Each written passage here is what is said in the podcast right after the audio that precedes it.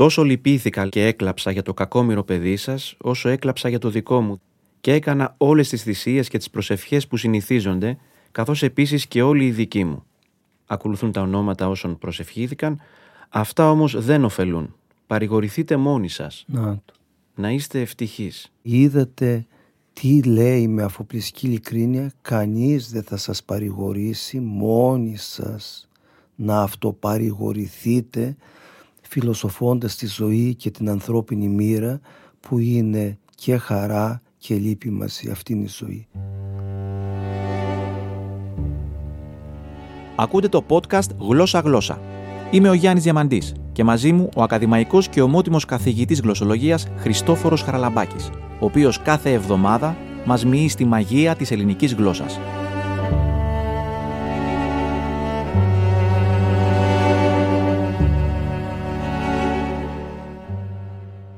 Κύριε καθηγητά, λένε ότι ένας πατέρας δεν ξεχωρίζει τα παιδιά του, τα αγαπάει όλα το ίδιο. Ένας συγγραφέας αγαπάει το ίδιο όλα του τα βιβλία.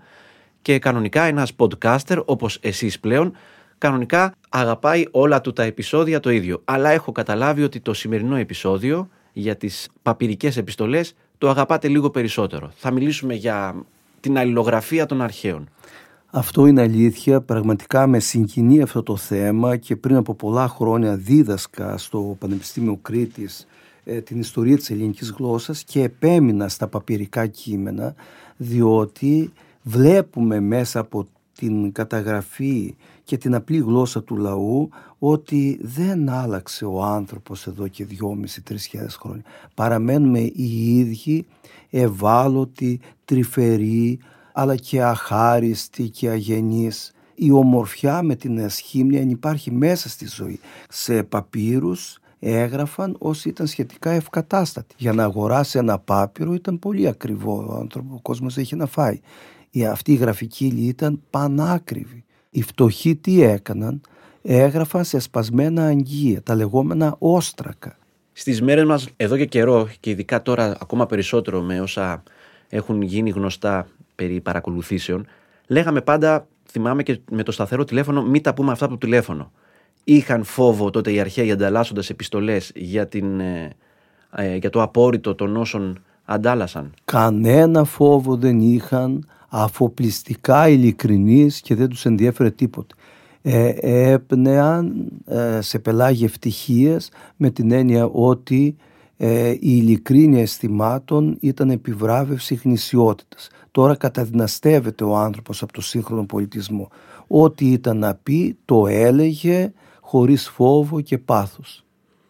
Σήμερα μας εμπιστεύεστε εδώ και θα διαβάσουμε μικρά αποσπάσματα από επιστολές που δεν έχουν γίνει ευρώς γνωστές. Είναι μια παλιά εκδοσή σας, αν θέλετε να μας δώσετε τον τίτλο.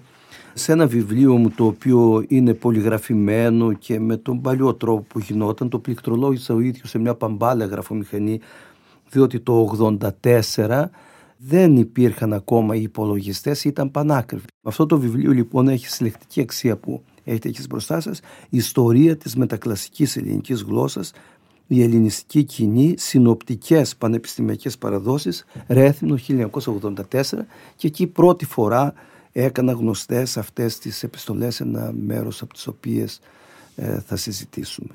Πάμε λοιπόν να σπάσουμε το απόρριτο της αλληλογραφίας αυτών των προσώπων. Έχουν περάσει αρκετά χρόνια, οπότε μας επιτρέπεται με αλφαγιώτα να δούμε τι έγραφε ένας εργάτης στη γυναίκα του τον πρώτο π.Χ. αιώνα. Γίνος και ως έτη και νυν εν Αλεξανδρέας μεν, μη αγωνιάς, λίγο παρακάτω γράφει «Επιμελήθητη το πεδίο και αν ευθύς οψώνιον λάβομεν, αποστέλως σε άνω. Εάν πολλά πολλών τέκης, εάν ειν άρσενον άφες, εάν ειν θήλεα έκβαλε». Αυτό το απόσπασμα είναι από ένα πάπυρο της Οξυρίνχου, περιοχή της ε, Αιγύπτου. Είναι αποδεδειγμένα του πρώτου π.Χ. αιώνα και τι κάνει ο δύσμυρος εργάτης που για να ζει στην οικογένειά του αναγκάστηκε να πάει στην Αλεξάνδρεια. Άφησε έγκυο τη γυναίκα του και έφυγε. Εν αναμονή λοιπόν του τοκετού της γράφει αυτό το φρικτό πράγμα που ήταν ίσως συνηθισμένο για την κοινωνία αλλά φρικτό εάν δε άρσενον αν είναι αρσενικό όπως λέμε εμείς το κοπέλι, αν είναι αγόρι, άφες, κράτα το, άφησέ το, μην το πειράξεις. Το αγοράκι το θέλουμε. Εάν είναι θήλαια και φοβάται μήπως είναι και δίδυμο, οπότε η συμφορά θα είναι διπλή, αν τυχόν κάνεις θηλυκά παιδιά, έκβαλε, πέταξε τα. Μην κρατήσεις το κορίτσι. Αυτή η προκατάληψη πραγματικά σε βάρος της γυναίκας ότι το αγόρι είναι το χρήσιμο και έχουμε και άλλες πολλές αρχαίες μαρτυρίες. Πέταξέ το. Η εκβολή τι σημαίνει. Το πετάς. Το πετάς στο ποτάμι. Και το γράφει χωρίς προσχήματα, κατευθείαν. Καταλάβατε. Άμεσα. Πέταξέ το. Το πετάς στο ποτάμι. Φρικτό. Αλλά δέστε και το άλλο τι λέει. Ότι προφανώς η γυναίκα σε άλλη επιστολή θα διαμαρτυρώ ότι δεν έχουμε να φάμε και λέει είχαν ήδη ένα παιδί. Επιμελήθητη το πεδίο φρόντισε το παιδί και μόλις λάβω ο ψώνιον το ψώνιον είναι ο μισθός η αμοιβή. Ο, μόλις πάρω το μισθό μου θα σου το στείλω εκεί πάνω είδατε από την Αλεξάνδρεια στην Αθήνα πάνω Πάμε σε έναν ναύτη που γράφει στον πατέρα του στον δεύτερο μετά Χριστόν αιώνα και γράφει ο ναύτης «Ερωτώ σε ουν κύριε μου πατήρ, γράψον μη επιστόλιον πρώτον μεν περί της σωτηρίας σου, δεύτερον περί της των αδελφών μου, τρίτον ή να σου προσκυνήσω την χέραν, ότι με εκπαίδευσας καλός και εκ τούτου ελπίζω ταχύ προκόσε των θεών θελόντων. Αυτό το απόσπασμα κύριε Διαμαντή που διαβάσατε είναι συγκινητικό για πολλούς λόγους. Το πρώτο που κάνει εντύπωση είναι ότι αυτός ο ναύτης επενεί και ευχαριστεί τον πατέρα του και του φυλά το χέρι γιατί του έδωσε καλή μόρφωση και αγωγή και λόγω της καλής εκπαίδευσης ελπίζει ότι θα προκόψει ακριβώς έτσι. Γράφει προκόσε αντί προκόψε αν οι θεοί το θέλουν. Συνδέει λοιπόν αυτός ο ταπεινός ναύτης τον δεύτερο μετά Χριστό αιώνα την παιδεία, την εκπαίδευση με την ποιότητα ζωής και την επαγγελματική αποκατάσταση. Είναι εντυπωσιακό και τι κάνει; Προσκυνεί σαν να είναι Άγιος τυχαία. Είδατε που γράφει τυχαία εμείς στην Κρήτη λέμε η χέρα μου πονεί, ο πόδας μου πονεί και γελούν και δεν ξέρουν ότι χρησιμοποιούμε τον αρχαίο τόπο. Ε, τύπο χειρ, χειρός, χειρός, χειρή, χέραν, η αιτιατική χέραν και έγινε η χέρα. Δηλαδή η αιτιατική έγινε ονομαστική. Βλέπουμε και ότι μία έκφραση ε, επιβιώνει από την μετάβαση από το 12 στο μονοθεϊσμό των θεών θελόντων είναι αυτό του, του Θεού θέλοντος που λέμε. Θεού θέλοντος. Και το άλλο που είναι σημαντικό, είδατε με τι τρυφερότητα του γράψει. Γράψε μου, εμείς δεν έχουμε αντίστοιχο υποκοριστικό τρυφερότητας, γράψε μου ένα επιστολάκι μέσα εισαγωγικά, δηλαδή ε, έστω λίγα λόγια επιστόλιων είναι υποκοριστικό. Θέλει τόσο πολύ να πάρει νέα από τον πατέρα του, τους λέει δεν έχεις χρόνο, έστω δυο κουβεντούλες γράψε μου, κύριε πατήρ, οι αρχαίοι πάντα τον πατέρα και τη μητέρα τους προσφωνούσαν με το Κύριος. Η κυρία μητέρα, ποτέ μητέρα. Ο Κύριος πατήρ. Όταν όμως η λέξη Κύριος στα μεταχριστιανικά χρόνια ε, από τον 3ο και 4ο αιώνα καθιερώθηκε να λέγεται ότι είναι ο Ιησούς απαγορευόταν να χρησιμοποιήσει τη λέξη Κύριος διότι ένας είναι ο Κύριος ο Ιησούς Χριστός και το άλλο που θεωρώ πάρα πολύ σημαντικό ε, ε, για αυτό το ναύτη λέει να γράψει επιστόλιο και να ζητά τι τι συμβαίνει με τη σωτηρία του η σωτηρία. Πού να φανταστεί κανείς σήμερα με η σωτηρία της ψυχής είναι μεγάλο πράγμα, ε. Η σωτηρία της ψυχής είναι πολύ μεγάλο πράγμα. Σωτηρία σημαίνει τι, υγεία. Από μια άλλη επιστολή καταλαβαίνουμε ότι τα ίδια προβλήματα βασανίζουν γονείς και φοιτητές γιους και κόρες, τότε γιους, Επιστολή από τον 3ο μετά Χριστόν αιώνα, ένας φοιτητής γράφει στον πατέρα του «Αμερίμνιουν πάτερ χάριν των μαθημάτων ημών, φιλοπονούμεν και αναψύχομεν καλός ημίν έστε. Είχε πάρα πολλούς φοιτητές στο Πανεπιστήμιο της Αλεξάνδρειας. Και σε μια άλλη περίπτωση που δεν έχουμε χρόνο να τη διαβάσουμε ρωτάει τι θέματα σας έβαλε ο καθηγητής και αν ήταν δύσκολα λέει από το ΖΙΤ και ακούει κανείς από το ΖΙΤ και που να ξέρει ότι είναι το ΖΙΤ της Ηλιάδος ή της Οδύσσιας Δηλαδή, ο κατεξοχήν ποιητής ήταν ο Όμηρος, αυτά τα κείμενα διδασκόντουσαν. Εδώ λοιπόν, επειδή ε, προφανώς σε άλλη επιστολή θα του λέγει ότι μαθαίνω ότι κάνεις αλυτοπαρέες και δεν διαβάζεις και θα τον επέπλητε ίσως, του απαντά και του λέει αμερίμνιουν πάτερ, όπως πολύ ωραία καλύτερα το διαβάσετε εσείς, μην ανησυχείς πατέρα μου, είδατε εδώ το πάτερ που ακούγεται τώρα επίκαιρα τον πάτερ ή αν θα πούμε τον πατέρα, ο Μανώης Τρενταφυλλίδης είπε εδώ και 100 χρόνια να μένει άκλητο. Το είπα στον πάτερ Νικόλαο και όχι στον πατέρα επειδή πολύ συχνότερα έλεγαν ε, την ευλογία σας πάτερ και πάτερ ή κλητική έγινε και ονομαστική έγινε και αιτιατική. Δηλαδή μη μας ενοχλεί αυτό το πράγμα ότι μένει άκλητη η λέξη πάτερ έτσι έμενε χρόνια. Πατέρα μου λοιπόν μην ανησυχείς για μένα σε ό,τι αφορά τα μαθήματά μου, δηλαδή την επίδοσή μου. Είδατε, χάρη των μαθημάτων ημών θα πει ε, σε ό,τι αφορά την πρόοδό μου. Και είναι αφοπλιστικά ειλικρινές αυτό το παιδί, ο νεαρός φοιτητής που του λέει με ειλικρίνεια, φιλοπονούμεν, δηλαδή διαβάζω σκληρά, είμαι εργατικότατος ως προς τις σπουδές μου, αλλά αναψύχομεν κιόλας. Δηλαδή η αναψυχή αυτό είναι, διασκεδάζουμε κιόλας αναψύχουμε. Με, είχε παρέες φοιτητικές και βγαίνανε βόλτα και πίνανε και κάνανε διάφορα πράγματα όπως σήμερα. Οικογενειακές ιστορίες ακολουθούν κύριε με επιστολή του Σεμπρόνιου στον αδελφό του Μάξιμο. Αδέλφια έχουν μια διαφωνία σχετικά με τον τρόπο που χειρίζεται κάποιος από τους αδελφούς τη μητέρα τους. Μετέλαβον ότι βαρέως δουλεύετε την κυρία νημούν μητέραν, ερωτηθείς αδελφέ γλυκύτατε, εν μηδενή αυτήν λύπη. Η δε τι των αδελφών αντιλέγει αυτή, σύ οφείλει αυτούς κολαφίζειν. Ήδη γάρ πατήρ οφείλει καλίσθε. Αυτό από μόνο του είναι συγκινητικό. Ε, μιλάμε τώρα για το δεύτερο μετά Χριστόν αιώνα που ορισμένα παιδιά εκμεταλλεύονται, αυτό θα πει δουλεύω, αγρίως δουλεύετε, εκμεταλλεύεστε την καημένη τη μητέρα μας και την έχετε και σας μεγαλώνει τα παιδιά και κάνει δουλειές ενώ είναι μια βασανισμένη γυναίκα αφήστε τη ήσυχη επιτέλους.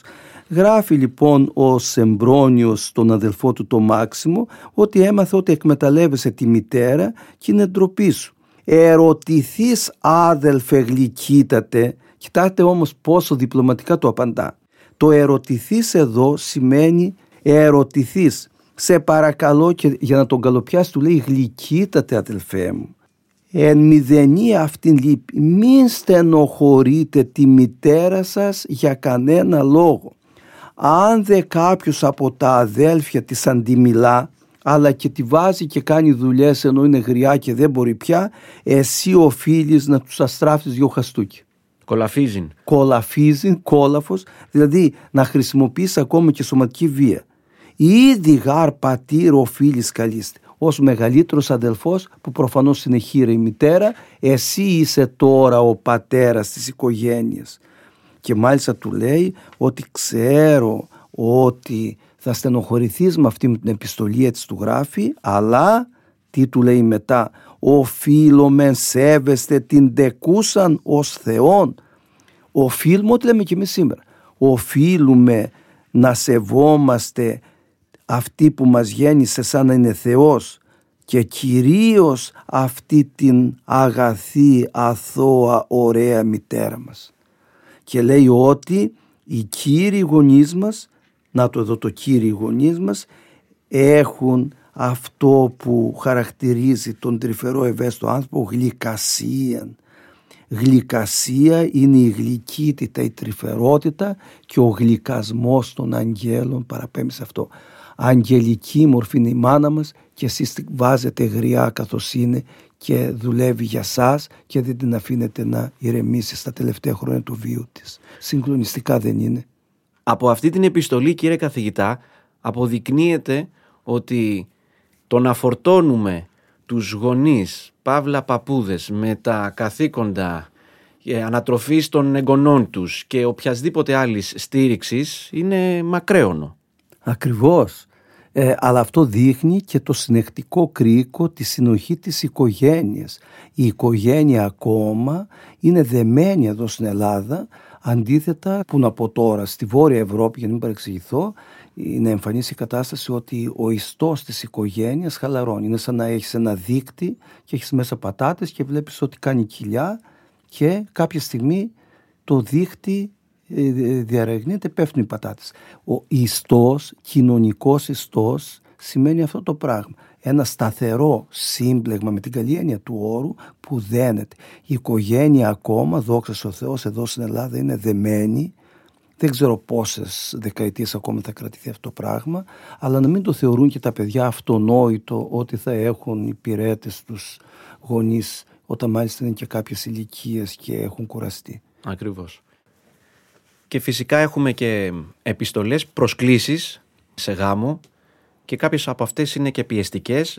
Βλέπω εδώ, «Παν ποιησον κυρία, εξελθύντη και της γενεθλίης του Θεού και δηλώσον μη ή πλοίο εξέρχει ή όνο ή να πεμφθήσει. Αλόρα μία μελίσης κυρία, ερώστε σε εύχομαι πολλής χρόνης. Έχεις πολλούς χαιρετισμούς, αν ξεκινάει, Κάνε το παν κυρία για να έρθεις εδώ στις 20 του μηνός στη γιορτή των γενεθλίων του Θεού Όσυρη και ειδοποίησε αν θα ταξιδέψεις με πλοίο ή με γαϊδουράκι για να σου σταλεί. Πρόσεχε μην αδιαφορήσεις κυρία. Ναι, ναι, πολύ ωραίο αυτό. Υπήρχαν προσκλητήρια γάμου, τυπωμένα παρακαλώ, και έλεγαν το μεσημέρι θα φάμε μαζί, το έλεγε μάλιστα και γεύμα. Ε, έκαναν τη διάκριση ανάμεσα στο γεύμα που είναι το μεσημέρι και το δείπνο που είναι το βράδυ. Σε γεύμα Πότε μία η ώρα το μεσημέρι είχαν σταθερή ώρα, το πολύ δύο η ώρα. Να έρθουμε λίγο, όχι στο σήμερα, στον προηγούμενο μάλλον αιώνα. Εσείς από την Κρήτη είχατε αλληλογραφία με κάποιον που δεν ζούσε κοντά σας; Αλληλογραφία όχι μόνο υπήρχε, αλλά είναι κρίμα ότι αυτό το μεγάλης αξίας υλικό το πετούσαν οι άνθρωποι. Και εγώ μετανιώνω που έστελνα στους γονείς μου από τη Γερμανία ή από την Αμερική επιστολές οι οποίες δεν σώζονται. Ελάχιστες. Και εκεί βγαίνει ε, το καθημερινό πρόβλημα, η αγάπη αντίστοιχα γράμματα. Είναι και τα καθημερινά τους προβλήματα. Άφησε το κορίτσι του στο χωριό και τον περιμένει. Ε, απλά καθημερινά πράγματα. Γι' αυτό ακριβώς και η άφηξη του ταχυδρόμου ήταν ε, γεγονός για κάθε χωριό. Έφερνε γράμματα από ανθρώπους που ήταν μακριά και είχαν πολύ καιρό να επικοινωνήσουν με τους δικούς τους. Ε, δεν μπορείτε να φανταστείτε όλο το χωριό εκκινητοποιείται όταν με τη λεγόμενη καραμούζα, με τη σάλπιγγα, ηχούσε και τρέχανε όλοι και περιμέναν στην πλατεία να έρθει και το πιο παράδοξο για μένα γιατί μικρό παιδάκι αφού λέτε και συχνά για το μικρό Χριστόφορο. Θυμάμαι να είμαι 10-11 χρονών. Η μητέρα μου, η οποία όπως είπα σε άλλη εκπομπή δεν τέλειωσε το δημοτικό, αλλά έγραφε και διάβασε τις εμπιστευόταν οι γειτόνισσες αλλά και πολλές χωριανές διότι ο πατέρας μου ήταν και γραμματέας στην κοινότητα και παραλάβαν τα γράμματα και πηγαίνανε κρυφά και διάβαζε τις επιστολές διότι οι αγράμματες γυναίκες δεν ήξεραν οπότε ήξερε τα μυστικά των ζευγαριών, των παιδιών και τα κρατούσε βέβαια για τον εαυτό της και για τη γειτόνισσα. Ήταν στην Αυστραλία η κόρη είχε πρόβλημα με τον άντρα που πήρε γιατί της τον έδωσαν χωρίς να το θέλει εγώ τα άκουγα αυτά γιατί μου έκαναν εντύπωση, έστεκα λίγο απ' έξω και άκουγα όταν ακουστείς. Οι γλωσσολόγοι είναι πάντα όταν ακουστές και τα κρατάω στη μνήμη μου. Ε, μετανιώνω τώρα που δεν έχουμε αυτά τα αυθεντικά γράμματα. Οι άνθρωποι έχουν πεθάνει, επομένως δεν θα υπήρχε πρόβλημα. Ε, έβγαινε ο ανθρώπινος πόνος του απλού βασανισμένου ανθρώπου και ήταν η αβεβαιότητα για το αύριο, η έλλειψη εργασίας αλλά και οι ανθρώπινες σχέσεις, τα προβλήματα που είχαν με τα ίδια τους τα παιδιά και τις στενοχώριες που έδιναν στη γειτόνισά μας, όλα αυτά ε, στην απλή γλώσσα του λαού. Έγραφαν βέβαια κιόλας και το ξέρετε αυτό, όπως ακριβώς τα παπυρικά κείμενα που διαβάσαμε, από υγεία νήμεθα καλά, το αυτό επιθυμούμε και δι' μας και το ημάς το έγραφε βέβαια με ήτο όπως είπαμε και σε άλλη εκπομπή, αλλά είναι χαριτωμένα κείμενα στην όμορφη ανορθογραφία τους. Σας ευχαριστούμε πολύ και σήμερα κύριε καθηγητά. Θα μου επιτρέψετε να κλείσουμε με ένα δικό μας γράμμα. Δεν είναι ακριβώς δικό μας, είναι όλων. Είναι το γράμμα του Γιώργου Μιτσάκη, του Γιώργου Ζαμπέτα. Κύριε Διαμαντή, ήθελα να σε ευχαριστήσω για την χαρά που μου δίνετε να συζητώ μαζί σας ε, και διαβλέπω ακριβώς αυτή και την βαθύνια και το οξύ κριτικό σας πνεύμα, το κρίμε γιώτα για να μην παρεξηγηθώ, αλλά να ευχαριστήσω ακόμα και την Κατερίνα Μπακογιάννη, η οποία είναι δίπλα μας, δεν ακούγεται, αλλά σεμνά και αθόρυβα είναι ο φύλακας άγγελός μας. Εγώ σας ευχαριστώ κύριε καθηγητά και εσένα Γιάννη. Και εγώ εσένα. Ευχαριστούμε πολύ. Όταν θα λάβεις αυτό το γράμμα. Εγώ θα είμαι πολύ μακριά και θα πιστεύω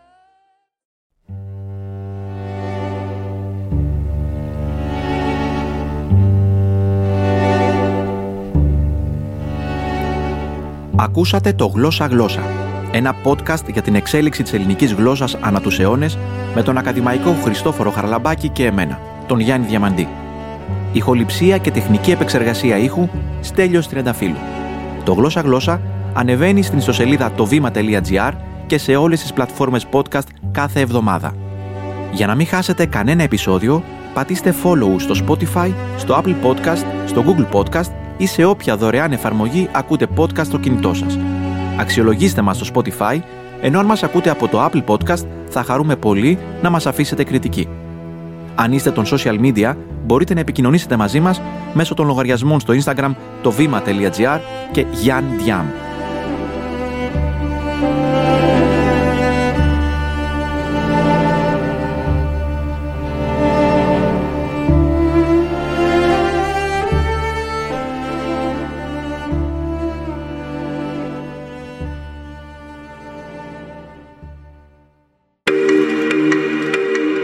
Alter Ego Media.